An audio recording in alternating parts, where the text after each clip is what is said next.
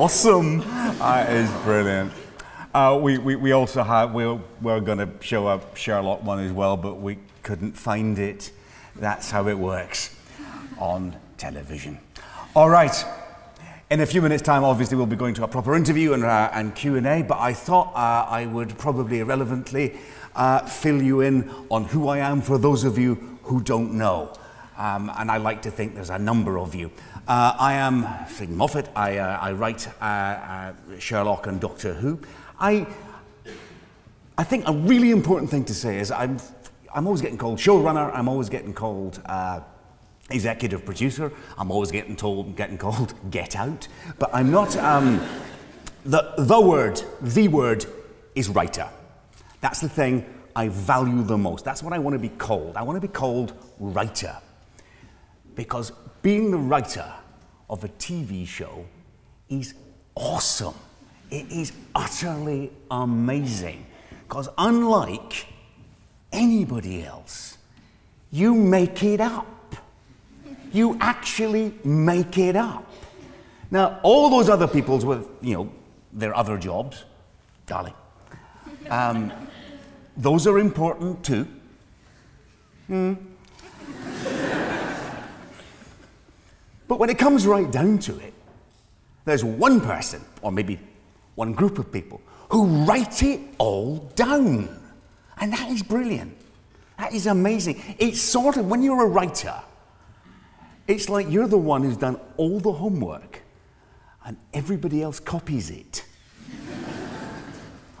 and then they take all the credit for it.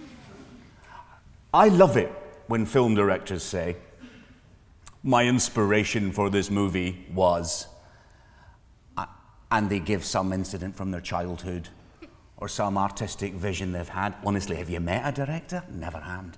But what they never say is that my main inspiration was 120 pages of typescript that was a detailed description of the end result tiny bit of an inspiration, that. Most folk don't get that when they go into work in the morning. Oh, there is exactly what you're supposed to do. I mean, a director in that situation is essentially somebody who took a flat pack home from IKEA and assembled it from the instructions and thought they'd cut down a fucking tree. right? we make it up. Now, you may say, that we are a bunch of shabby, poorly dressed scabs with abominable social skills, and you'd be right. But the best thing, the single best thing for those of you who are ever contemplating anything like this, the single best thing about being a writer is you make it up. The other thing that I wanted to say today, because I was, you know, you, you sort of feel an obligation when you get old and fat to impart advice to people who don't need it. And if, if there ever was a bunch of people who don't need it, it's you. You've already got to Oxford University. Uh, you're smarter than I am and younger than I am. Um, I couldn't do what you do. Uh, so I've got nothing to tell you except I think one fairly useful idea, which is, and I haven't admitted this to many people, though some people know about it, and it may be a first for you, is that I, and my wife will confirm this, am rubbish. I have been rubbish from a very early age. I, this is true. I, I first realized the word was rubbish overhearing my wife talking about me on the phone. and it went like this. It was, I was working in Car- I was going to go to Cardiff, and she was saying, No, don't give the lens to Steven to take it back on the train. Well, because he'll lose it. No, I know he'll lose it. What do you mean? Because he's rubbish. he is just rubbish. I was indignant. I took the lens. I lost the lens. Not a word of a lie. Thing about being rubbish, it has many disadvantages, which are not catered for in the real world, there are no special parking spaces for us. There should be very, very wide ones uh, with no other cars made of rubber that you can't die in. That, something like that. Uh, okay, best, best, best thing I ever did. This will become relevant in a minute. But in terms of being rubbish, uh, was my, my wife, being pregnant, uh, insisted that I learn to drive so that I could drive her to the hospital. So I did. She was having contractions, which I apparently is quite difficult. And I was driving, which is awesomely hard if you're rubbish. And I was, and, and she was you know, screaming in pain in the passenger seat, Rah! like that. I couldn't, I couldn't, you know, I couldn't manage the reverse parking in the car park. I couldn't do it. I mean, in fairness to me, I had, you know, rah, all the time, which is really putting me off. I'm trying to park, darling. I'm trying to create human life. Oh, shut up. so eventually, in a moment of majestic humiliation, she said, Get out of the car. I said, No, I cannot. No, just I'll do it. So a bunch of men who were not rubbish with their new babies and their wives witnessed me getting out of the car, going behind it, and Sue getting into the car like this. Rah! rah, sitting down and reverse parking. While I stood there going, mm, like that, and people staring at me. That is pretty rubbish. Okay, the relevance to this is you can't control how rubbish you are. And trust me, I mean, I you know, when people ask me for directions in the street, I honestly wish I had a badge saying, just don't bother, honestly. I, even though I live here, I'm too rubbish to tell you anything. Isn't it obvious? Um, you can't control that. You can't, can't control how tall you are. You can't control how lovely you are. You can't control how lucky you are. But you can control uh, how hard you work. And if there's one thing I think I'm pretty good at, is I actually work very hard at what I do. Uh, I have to. I've always known I'd have to because I'm compensating for being rubbish. That is the one thing I try ever to tell my children, both of whom are far brighter than me, not a stretch, uh, that, it, that, that it is useful to be. You guys, you're all, you're all super smart. I can tell from your faces. You're also the best looking generation the human race has yet produced. Look at you. We didn't used to look like this, did we, darling? People didn't used to look like that. You're all amazing. You're going to do fantastically. But honestly, the best thing about working hard is it's like cheating. If you sneak home and work harder than other people, you can get ahead and then you can lie about how much work you do. Never think of yourself as having to swap more or, or learn more. Just think, I'm totally going to get ahead of other people. Friendship is, after all, a competition, and you know you've won when they hate you life lessons. Isn't it marvelous? That's about, that's about it for me saying something useful to you. I'm now going to do something much more useful, which is be asked questions by somebody who wants to know things, and me going, Blimey, I haven't a clue. I shall see you in a moment. Uh,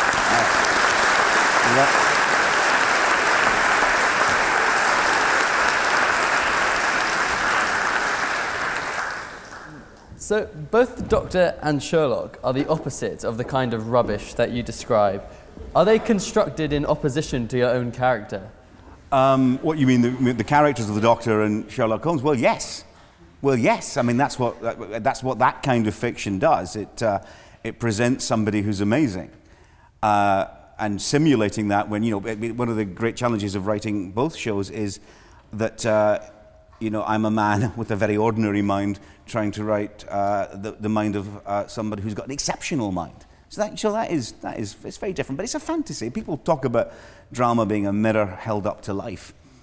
And I keep wondering if that's what they think Doctor Who is. Can I come round their house? Because that's amazing. Um, so, yeah, I guess.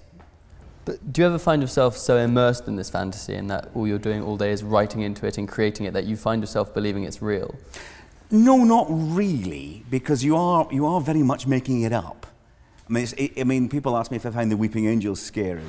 And I don't, because I made them up. You know, that's a, that's a tremendous advantage. Uh, if, if it were a horror movie, this, I'd be their creator, which now that I think on it means they turn against me at the end. Actually, maybe I am scared of the weeping angels. I don't know. I've changed my mind on that. Yeah, so on that point of fear, a lot of people in my parents' generation, they won't like that shout out there, talk about Doctor Who being a cause of them hiding behind the sofa. Yeah. That's the quote that we always get. Uh, but presumably, when you're writing, you're trying to do more than just scare. So, what is it exactly that you're trying to evoke in your audiences, and how do you go about achieving it? Um, well, with, with Doctor Who, it's a sort of, you're trying to entertain by any and every means possible. That means you can be funny, you can be romantic, you can be uh, epic, you can be heroic. And fear is one thing that Doctor Who does rather well. It's a family friendly fear. It's not fear that will genuinely harrow the soul forever. I mean, I wouldn't want to do that.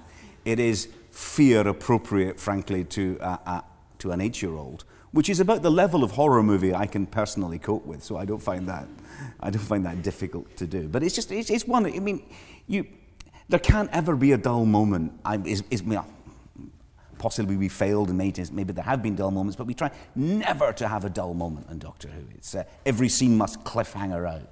Uh, everything must be sort of dynamic and exciting and never let you switch off. I, I mean, the thing I'm always very keen on saying to uh, writers on, uh, uh, on Doctor Who, and I, I think the same on Sherlock, which is you've got your pre-titles, you're about three or four minutes from the title sequence that everybody knows and has seen before.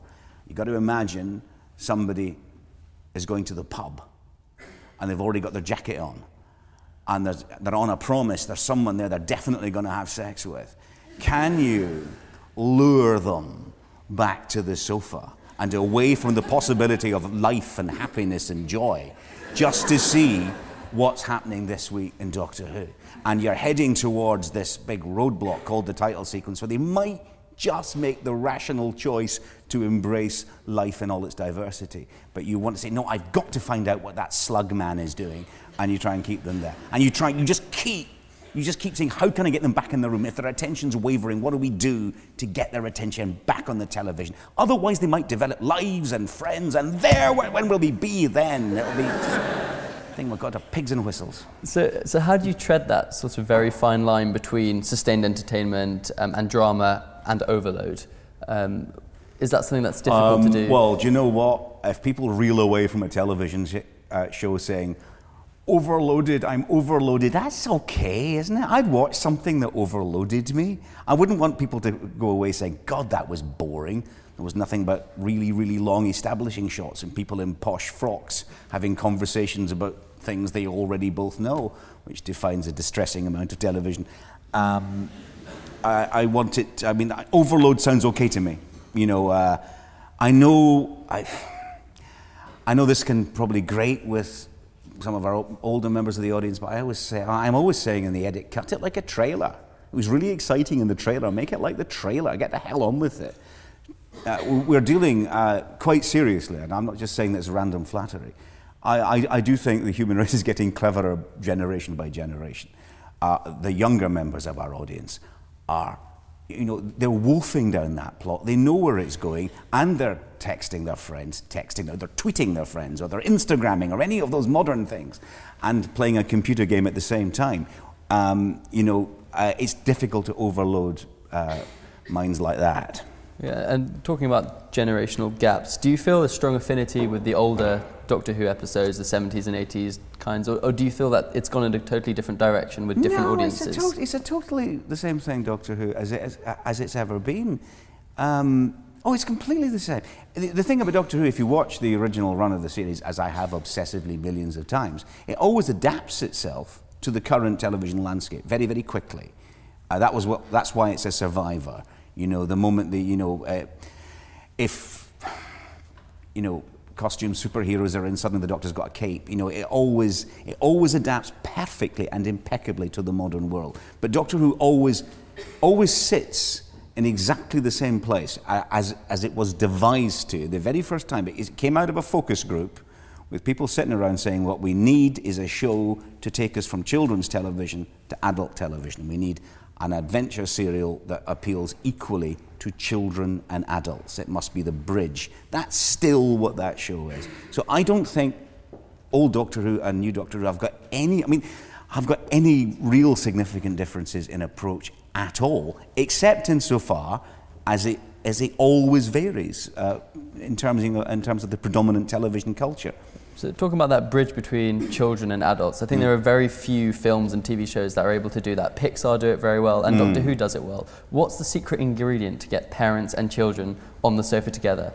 I think we. I mean, well, first of all, probably, probably the thing that gets everyone on the sofa together is probably a children's show, because everybody likes children's stuff. I mean, Star Wars is children's. You know, I mean, it's, you know, that's the thing that you never grow out of. It's like it's like when you go to a really posh restaurant and you look longingly at the children's menu because it's got all the really good stuff on it. That's Doctor Who right there. You know, it's egg and chips. Whoa, great. Uh, so, uh, so you, uh, but, but you need to make a children's program that children think is really for adults, and, and, and adults think is really for children, but they love. You know, it has to be, you know, demanding and challenging. There's nothing about doing a children's program that means it's dumb or silly. Uh, sometimes you have to be, it has to be, has to have big emotions because children understand emotions um, and are very moved by them. You have to, and you have to be ringingly clear. And I think, I think, that's, I think that's terribly important. To write for children is just to write better. And everyone likes things that are better written. So, I mean, um, the thing that's, I mean, if you read Roald Dahl's books, you know, the, his children's books, they're amazingly well written in the simplest language. He restricts himself to quite a small vocabulary because of the audience he's addressing, but they are beautiful to read. Now, I do not mean by that, by the way, if anyone is twitching in rage at the moment, the Doctor Who is a children's program. It's sort of an adult's program too. We all know that, but it belongs it belongs to a genre uh, and has a style that feels very appropriate to stickers on a lunchbox, doesn't it? So, so do you think a program like Torchwood didn't quite get the traction it maybe could have had because it sort of was in within this genre but failed to appeal to a very you know important demographic within that genre? Like I think if, I think if Russell were here, he might he might be inclined to say didn't get traction for series. I mean, uh, one of them co-produced in America, and they would have gone uh, for more Torchwoods if. Uh, if Russell had agreed to do it, to right. be honest. That's so, what I'm getting at. I mean, it was very good when it was on our screens, but ultimately yeah. it's no longer there. And I suppose the well, question I mean, most things don't last forever. Doctor most, Who does. Doctor Who yeah. l- lasts forever because it can always become a brand new show. So, you know, Torchwood did fine, did absolutely fine. Uh, if you're meaning, did it seem to exclude kids a bit? Yeah, um, yeah but they did, they did the re-edit. So, uh, uh, you know, the, the, ch- the child-friendly version of it which, uh, which was always, in my view, and I know some of their views too, always slightly better. You know, you don't, I, don't, I don't think you can have underground bases and swear words in the same show. It's a problem. But um, uh, no, I mean, The Torchwood did really well. Did really well. But it's, it's, it's not Doctor Who. Nothing's Doctor Who.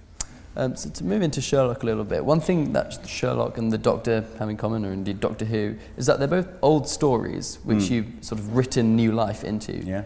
Do you take a particular joy in taking old narratives and reincarnating them, or shall I say, regenerating them? Uh,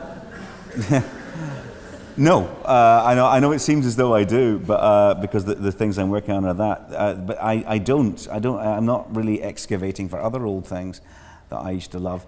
Um, it just so happened that Doctor Who and Sherlock Holmes were my two favourite things in the whole world. I loved them. So to get a, a chance to work in them was, was glorious, um, was brilliant, yeah. And to put you in a bit of a difficult position then, um, if we're struck by a crisis due to some alien or criminal evil, who do you put your money on to save us? Is it the Doctor or is it Sherlock? Well, de- well depending on uh, depending on the nature of the adversary. Let's say it's an axis of criminal activity and bizarre futuristic alien malice. well, I did divide it up. Um, you can only pick one. I can only pick. Yeah. I suppose in the end, the Doctor is uh, because he's a he's a super powerful alien and can regenerate. I mean, it, you know, if you shoot Sherlock dead, uh, he, he doesn't actually turn into the next Sherlock Holmes, you know. So I suppose, I suppose if, if that slightly improbable event were to occur in the real world, and I were asked to choose, again improbably, between two fictional heroes to save the world, uh, I might be forced to conclude that it might have to be the Doctor. But you know, Superman would be pretty good too because he can fly and he's got extra. I mean, I, I, I, could I could be just making up my own team of people with my action figures, couldn't I? That'd be great.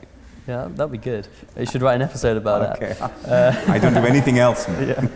Okay, I think we're going to turn to the audience now because I know some people are itching to ask questions. So if we go to the woman in the front bench there. Uh, thank you very much uh, for coming here tonight. I, I, wanted to ask two questions. Uh, first, uh, uh, when you say you did your homework, can I ask what kind of homework? Is it reading Shakespeare or, or reading the contemporary scripts and plays? And uh, uh, the second, how do you test your scripts and do actors have an input in it? So, how do you test if they are uh, funny, for example? Um, I've tended, in terms of actually learning how to write a, a modern screenplay, I, I, I, think it's more useful to read modern screenplays. I do. I think that, I mean, uh, I, I think there's very little that you can't learn about screenwriting from uh, reading William Goldman's screenplays. He's, he's the master of the form. He's absolutely brilliant. Um, and the second question was about how do I test the scripts? By getting people to read them.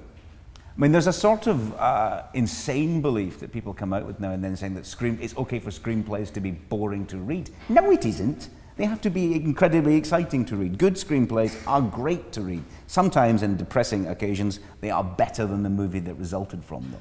So they're dynamic and brilliant. If, if uh, when, when Sue is reading a script for the first time, especially if it's a comedy, she will always tick the laugh, tick where she laughed, and otherwise mark things that interested her the first time or, uh, or amused her, because she will never have that moment again. The script will become an old document and you get used to the jokes.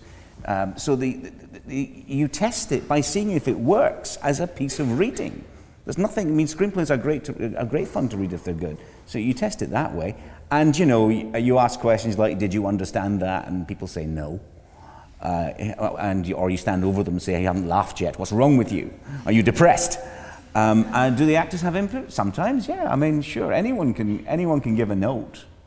Um, anyone can have a, uh, an opinion. I mean, it's, it's usually, uh, it seems like a, a, vast number of people from the outside, but most TV shows can fit, consist of a, a small number of people talking endlessly about a project. So, yeah, sure. Just to pick up on something you said there, that the, the written screenplay can actually sometimes be more entertaining than the mm. visual. Um, and J.K. Rowling has just released a script of her play, yeah. I imagine for a similar reason. Would, would you ever consider compiling all the episodes you've written into a book? And do you think that that would get traction?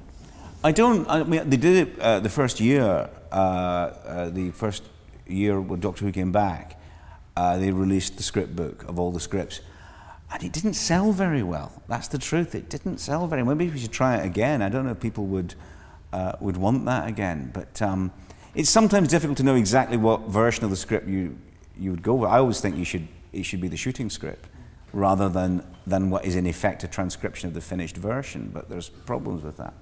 Uh, so I don't know. Uh, I don't know. They, they haven't sold well. The history is not good on them. We could do some market research. Who, who would buy a script book of, of the, what, what was it that you described? The, the screenplay? Or the, the screenplays of, the, yeah. of, of, of things.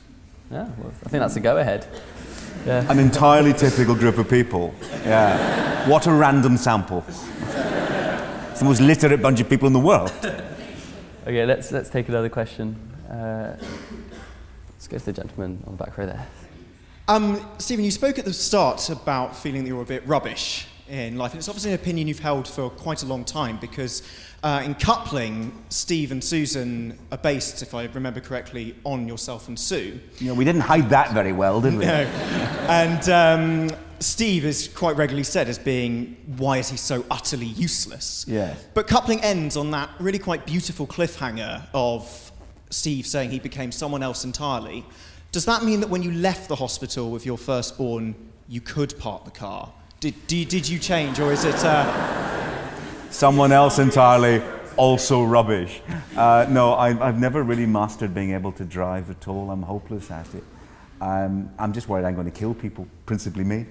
Uh, so I, I, don't really. No, I didn't go out and become a Superman. I, came, I, I, I became a, I, and many men have spoken about that moment. I became a dad.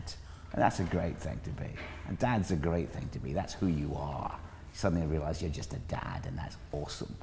Uh, so that's, that's what you become. I mean by someone else entirely. I wish, I wish it gave you superpowers, but uh, it doesn't. People always tell you that you're, you're going to have all sorts of insight and wisdom about your children that will just come naturally. Bloody doesn't.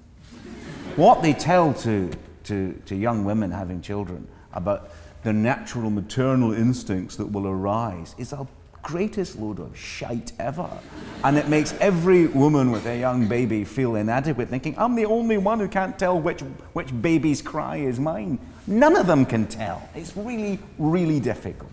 But you do become someone else because uh, your, your life becomes emotionally centered even more at home. You're already married, so you're already, you're already part of that world, but suddenly you, you think you've got no more love to give and you, and you find that you have. So that's how you become but no superpowers or, or reverse parking skills, I'm afraid. Let's take another question, please. Someone on the front bench over there with, holding a pencil, I think, or a wand maybe, or a sonic screwdriver. Okay. Um, hi, um, my name is Gianna Justice, um, and I have a question. When you're working with two distinct worlds in scripts, how do you kind of avoid a slippage um, in voices? Like, how do you keep the worlds separate when you're writing? Um, and, and kind of an addendum to that question is Have you ever had an idea um, for Doctor Who that's worked better in Sherlock? It, doesn't, it, it, doesn't feel to me terribly difficult to keep them separate. Uh, the, the thing that's oddly enough more difficult is what Mark and I talk about a lot is, is if something comes up in Sherlock or in Doctor Who that seems a bit like the other show, we've got to behave as if we don't work on both. We've got to behave as if it's the right idea. If someone else were right, if, if Sherlock and Doctor Who were made by different people, uh, they would find moments where those shows resembled each other or, or, had, had certain things in common. You can't just you can't then say we mustn't do that. There's some strange law. It doesn't matter that the same people work on them. So you, you just allow it to happen. Famously, uh, when they when they were sorting out the character of the Doctor in Doctor Who, one of the things that uh, I think Sydney Newman said is make him more like Sherlock Holmes. So there are elements of Sherlock Holmes in the Doctor, and we, we can't shy away from those at all. And there are, you know, you know, he's a sort of space Sherlock Holmes, the Doctor, in a way, isn't he? So you've got to allow it to happen. It's okay to do that. And what was the other question? Have I ever found swapped things around? Um, do you know, there's a mythical thing about the, you know, the bottom drawer where you put lots of ideas that fell out of scripts uh, and you might use them again later. Oh, I can't think I've ever done it. Usually, a line or an idea falls out of a script for one very good reason. It's not very good, and you haven't admitted that to yourself. You know, it's like all those boxes of stuff you've got in your attic that you should have thrown away, but you pretend to yourself that you need to keep, and you never ever take out the box. That's what the bottom drawer is stuff that you should never use. Thank you. Pleasure. Let's go right to the back over there, guy with glasses. Yeah, you're turning around. Yep, you. Peter, Peter Capaldi once said in an interview that he wanted to, an episode of Doctor Who made where the genesis of the Cybermen were shown. Could you see that happening in the future? Could I see that happening in the future? Well, I'm not going to tell you, am I? because I don't tell people what's going to happen in the future in Doctor Who. Um, anything is possible. Um, uh, and loads of ideas. I mean, that idea has uh, uh, wandered around the Doctor Who production office for many years. Is and no one's, including myself, has ever particularly cracked it. Whether we will in the future is another story, but it's not, it's not one we're unaware of. You know, um, they sort of did it. The trouble is, is how do you, uh, in, uh, in David Tennant's uh, first season, they did uh, Rise of the Cybermen, which was a sort of alternate universe version of the, uh, of the beginning of the Cybermen. So it'd be hard to pick your way around that. But wait and see. Who knows what will happen? Because I, I, generally speaking, lie. And if I had a secret plan, it would remain secret because I kept it secret. So you mentioned the Cybermen. I wanted to ask you briefly about Daleks because I think one thing that people never think about is that a Dalek is a, essentially a glorified traffic cone with pimples and a hmm. plunger. How on earth did that become scary? What did they do to make Daleks so scary? I don't. Well, I don't know. I can't take any credit for it. I wasn't. I, I was about one year old at the time when they did that, um, and they didn't phone my house a lot. But I mean, it's it's it's, it's they, are rather beautiful things. It's hard for me to look at Daleks. Uh, they're so wired into my brain. But people who've never seen Daleks uh, from other countries will stare at them in fascination. There is something very good about that and very satisfying about that design. Um, they're a good idea. You know, a tank with anger problems. That is, that's an awesome idea, isn't it? I mean, that's brilliant. Terry Nation just came up with that one day. That's a brilliant idea. That voice is amazing. But also just the idea they're so emotional and screechy and panicky and horrible, and yet they're sort of robots. That's fascinating. And the very minimalist animation they have is very, very cool. People just love those things. They are still by far Doctor Who's most, uh, most popular monster. And I, I think they're the best monsters ever in anything. And yes, they are kind of, you know, a bit of 60s pop art and casters, but you, can, you, you can't improve on them. And are you in favour of the levitating Dalek? Because I remember that being a topic of controversy when I Was was. it? I mean, but they've always levitated. People who understand their Doctor Who properly, like I do, uh, have known that Daleks uh, always could do that. They've been doing that for years. We, generally speaking, they'd cut away in the old show when they did it. Um, and there's a Sylvester McCoy episode where the, where the terrifying cliffhanger was a Dalek going up the stairs. And I remember th- it was a wonderful cliffhanger, but I remember just thinking, brilliant. This is the only show in the world where the evil monster demonstrates its satanic power by ascending a staircase. oh, you're in trouble now, Doctor. Great. Let's have another question, please. Uh, there's a woman right at the back, in glasses and a white jumper. Yep. Hi.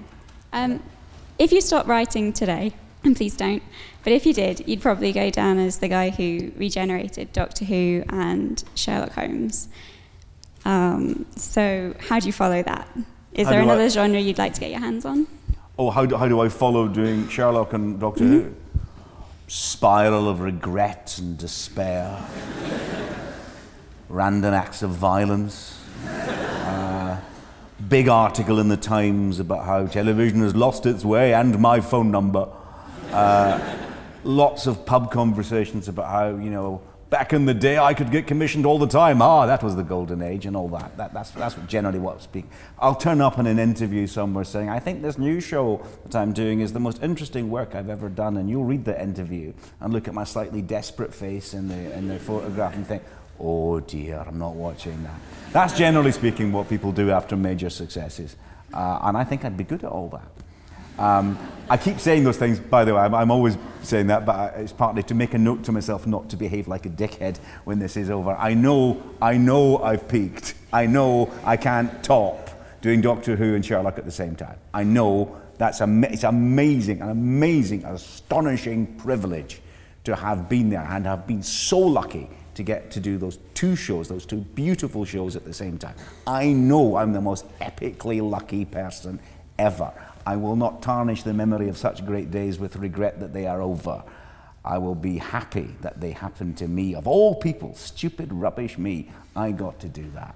So I hope I'll do lots of lovely things, and I, uh, I and I will, I will, I will know what I always used to wonder about. I remember looking at a writer, a very successful writer I, I knew quite well, just looking at him and thinking, I wonder what it's like to be him, what it's like to have a huge success. Well, now I know. Now I know. But there are other kinds of writing to do, and I, I will try and not be an idiot about it. So you joked about television losing its way, um, and I want to bring you on something slightly separate from Doctor Who and Sherlock, and want to talk to Is there such a thing? Uh, rumor has it. Um, the BBC, do you fear for the BBC's future, um, whether that's due to shows leaving to other channels like Bake Off, shows being axed like Top Gear, due to a lack of government funding? Is the BBC in 20, 30 years' time going to have the means or the prestige that it does now? Well, I hope it does. I mean, I'm not, I'm not an industry expert. I hope it remains the powerhouse it is because there isn't anything else like it. There isn't anything else like it. And it would be an absolute tragedy to lose that. That doesn't mean the BBC isn't infuriating to deal with. It absolutely is. And as Mark always says, you love the BBC, you do not expect the BBC to love you back. and, that's a, and, that's a, wise and sensible thing to say. I, I, there is no other substitute for it. it. If it goes away, if that light goes, goes out, there, we don't know how to, to turn it back on again. So that would be awful. I think Russell did the thing of, you know, pick, pick HBO, pick anything you like, compare their output to what the BBC does. If we lose that, we lose it forever. It doesn't ever come back. The improbable circumstances that led to it happening in the first place will not be recreated. So I hope it remains very, very much. It will always be under threat from the, the sitting government because they don't like being criticised. Who does, frankly? If you gave me command of all television critics in the world, I'd have them executed that the same day. So asking the, you know, the government to be nice about the BBC is a bit difficult.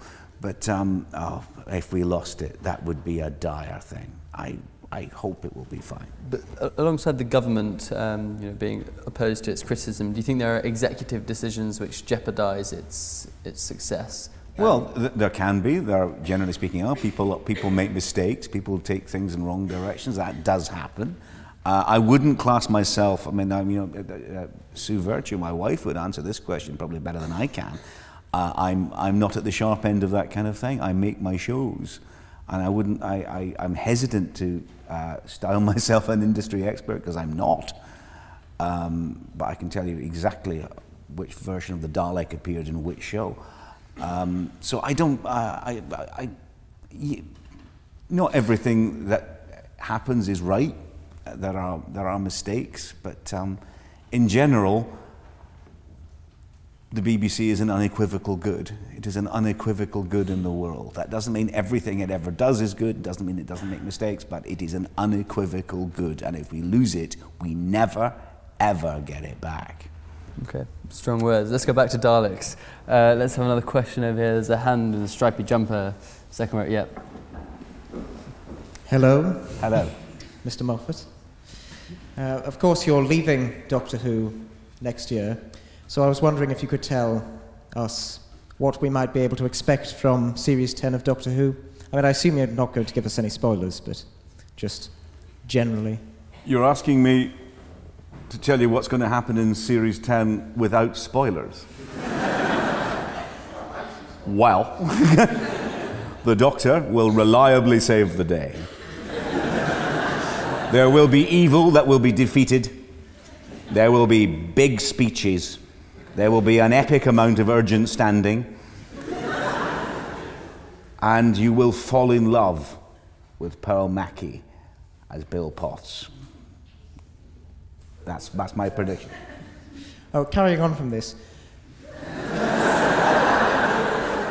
once, you're, uh, once you've left as executive, executive producer, can you see yourself coming back to write episodes? I mean, Russell T Davies didn't, but. Uh, I know the bugger. Um, I, uh, I think, much as I, I, I, hate to concede that Russell may have been right, uh, not to write for me, I think this is probably it for me. I think once I'm done, I'm done. Uh, you can't ever, I, I can't predict, I'm very near, I go so close to getting Russell back. So close. We had big, we had storylines and everything, and it was just, it was workload that stopped it in the end. Um, I don't think so. I've written a hell of a lot of Doctor Who. I've written more Doctor Who than I've written of anything else. I've written more Doctor Who than anyone else has ever written. Um, that's it feels as though with my limited time on this earth, I should maybe start focusing on something else. Um, it, it's not a, a, loss of love for the show at all. I, I, I, it's extraordinary the extent to which I still love it completely. But I think it's time to it's time for Doctor Who to have something new, and it's time for me to have something new. I think so. Probably probably not. But then you know, Chris will phone me up and say, Yes, but you can bring back the Mandrels. And I'll think, Oh, oh that's the Mandrels. I'll bring those back tomorrow, Chris. So, probably not, though. Thanks. Um, so, to talk about writing very quickly, um, do you sit down and think, right, I'm going to write an episode today and then it comes to you? Or is it more erratic? Are you in bed at night and think, oh my gosh, what a great idea, get up, pen on paper? Um, or is it somewhere in between? Um, well, the reality of my life uh, is that you can't wait for inspiration, which is what, I, and I, I'm not sure anyone should ever wait, wait for inspiration. It's a job. Get off your arse and do it, or in the case of a writer, get on your arse and do it. Um, so,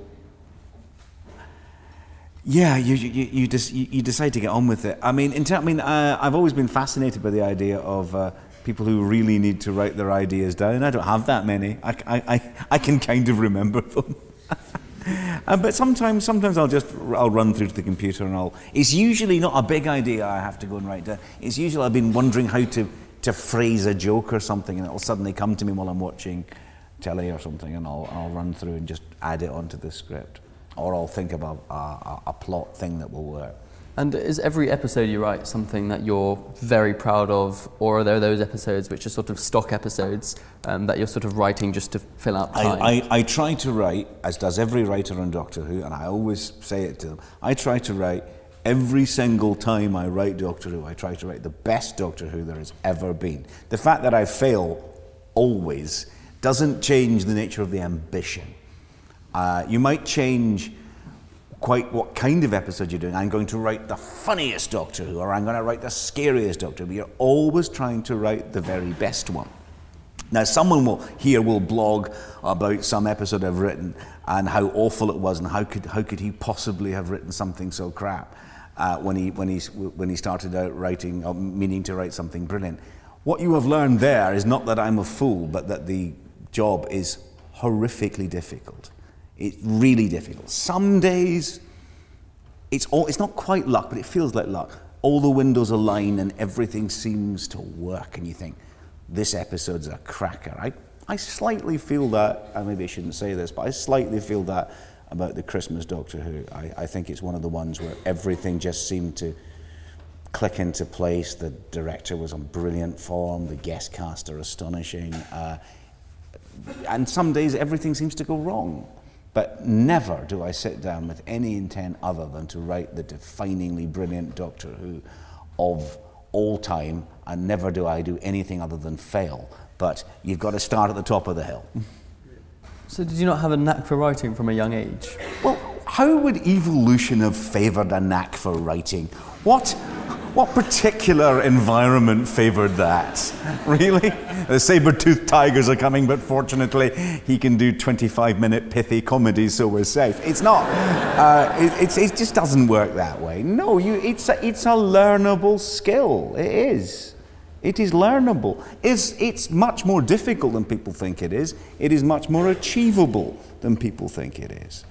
But my God, you have to work about 20 times harder than most of the writers I've dealt with. Well, a lot of the writers I, have known over the years, I think you're not working hard enough. Russell T Davies works like a monster. My God, that man works to, to, into the pit of despair. You've, if you've read his book, you'll realize just how tough he finds it. I've, every script I write, every single one, just about reduces me to tears. And I'm always saying to Sue, this is the worst one. It's never, ever been as bad as this. And she's saying, You say it every time. And I say, This time it's real. This time it's the worst script. I can't finish it. It's going to kill me. And do you find it lonelier than other jobs? Um, not, not especially. I live in a house full of my family, so uh, I, I, don't, I don't feel lonely. Um, I, I'm, not, I'm not very good. I, I used to be. Uh, when I was single, I, I, I was quite, I'd quite happy to spend long, you know, day after day after day on my own writing away. I have to say I'm terrible at that now. I hate, I hate not having people around now. So I don't know if it's lonely. It's lonely in the acute sense is you are the person that's going to solve this problem. And that's another thing. I, and it's when I was saying silly things at the beginning about, you know, you write it all down for everybody else. One of the things eh, that distinguishes a good writer from just an okay writer is you solve the problem. Don't expect the director to solve it for you. That will not happen. You solve it on the paper and write it down. Great. We've got time for a couple more questions. Um, let's go to the hand, sort of two, three from the back. Uh, I, am sure you've probably been asked this quite a lot, um, but uh, Blink is one of my favourite episodes, and I was just wondering where the idea for that came from and where the idea for the Weeping Angels came from. It came from a locked up graveyard. in Dorset. Was that Dorset we were in? Where that hotel was we used to go with the kids.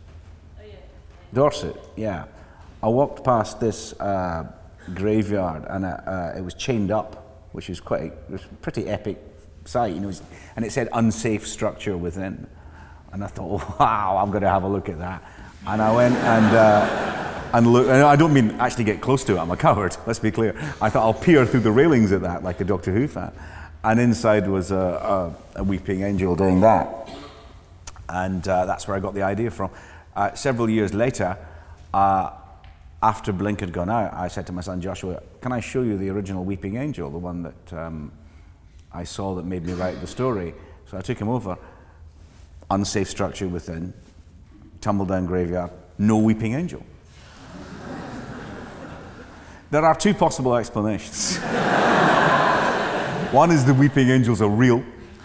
Uh, the other is that I, I somehow made up the, the weeping angel and it was never there. And here's the thing that I've, I, I, bothers me to this day is I don't think I invented that. I don't think I invented the idea of an angel with its face in its hands, as if weeping. I think that pre-existed the weeping angel. But I can't find it anywhere. I can't find no record of it. And the, tr- the trouble with trying to find it uh, is if I enter into a Google search box, weeping angel, lamenting angel, I get nothing but pictures from shows I made. it doesn't really help. But if anyone can ever happens across the original that I think I saw, presumably not in Dorset, uh, and put into Doctor Who, I'd love, I'd love to know where I, where I stole that idea from. I'm convinced I did. But uh, so there, that was it. Also, a, a, a, a short story. Uh, the, the, Weeping Angels came from the graveyard in Dorset. Um, the uh, the story, uh, the Sally Sparrow element of it, came from. I wrote a short story for the Doctor Who, brilliant book of Doctor Who, What I Did in My Christmas Holidays by Sally Sparrow, which didn't have any Weeping Angels in it, but had the other, the other sort of time travel element in it. So there. Time for a couple more questions. Just go to the gentleman in the front bench there. Talking about Daleks and bringing it back to that, how does a Dalek parliament work? What do they argue about, apart from how to exterminate people? How did he do anything? Come on. The- How does the Dalek Parliament work? Opposition? I don't know. Exterminate, exterminate. I agree with that, so do I. I obey, I obey too.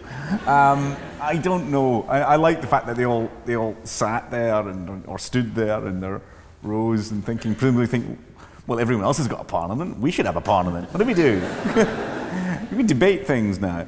Um, I never quite know what goes on with the Daleks when we're not seeing them. You know, I, I, in common with most things that are truly gorgeous about Doctor Who, I'm not sure the idea makes complete sense, but he's brilliant. He's brilliant. I love the, I love the Daleks and I, I love the Dalek Parliament. I love also, and you must have noticed this, and we, we do it on purpose, as I'm sure they did in the old series. Every single time the Daleks come back, they have a completely different authority structure.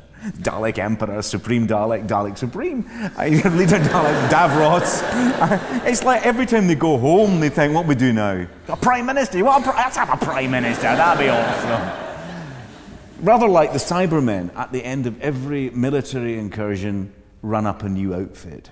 You notice that? I think, nah, do you think, do you, let's get something sleeker. That's what they do when they're back home. Just one more question. Uh, do you want to pick? Who looks the Ah. keenest? This fella's been asking for some time.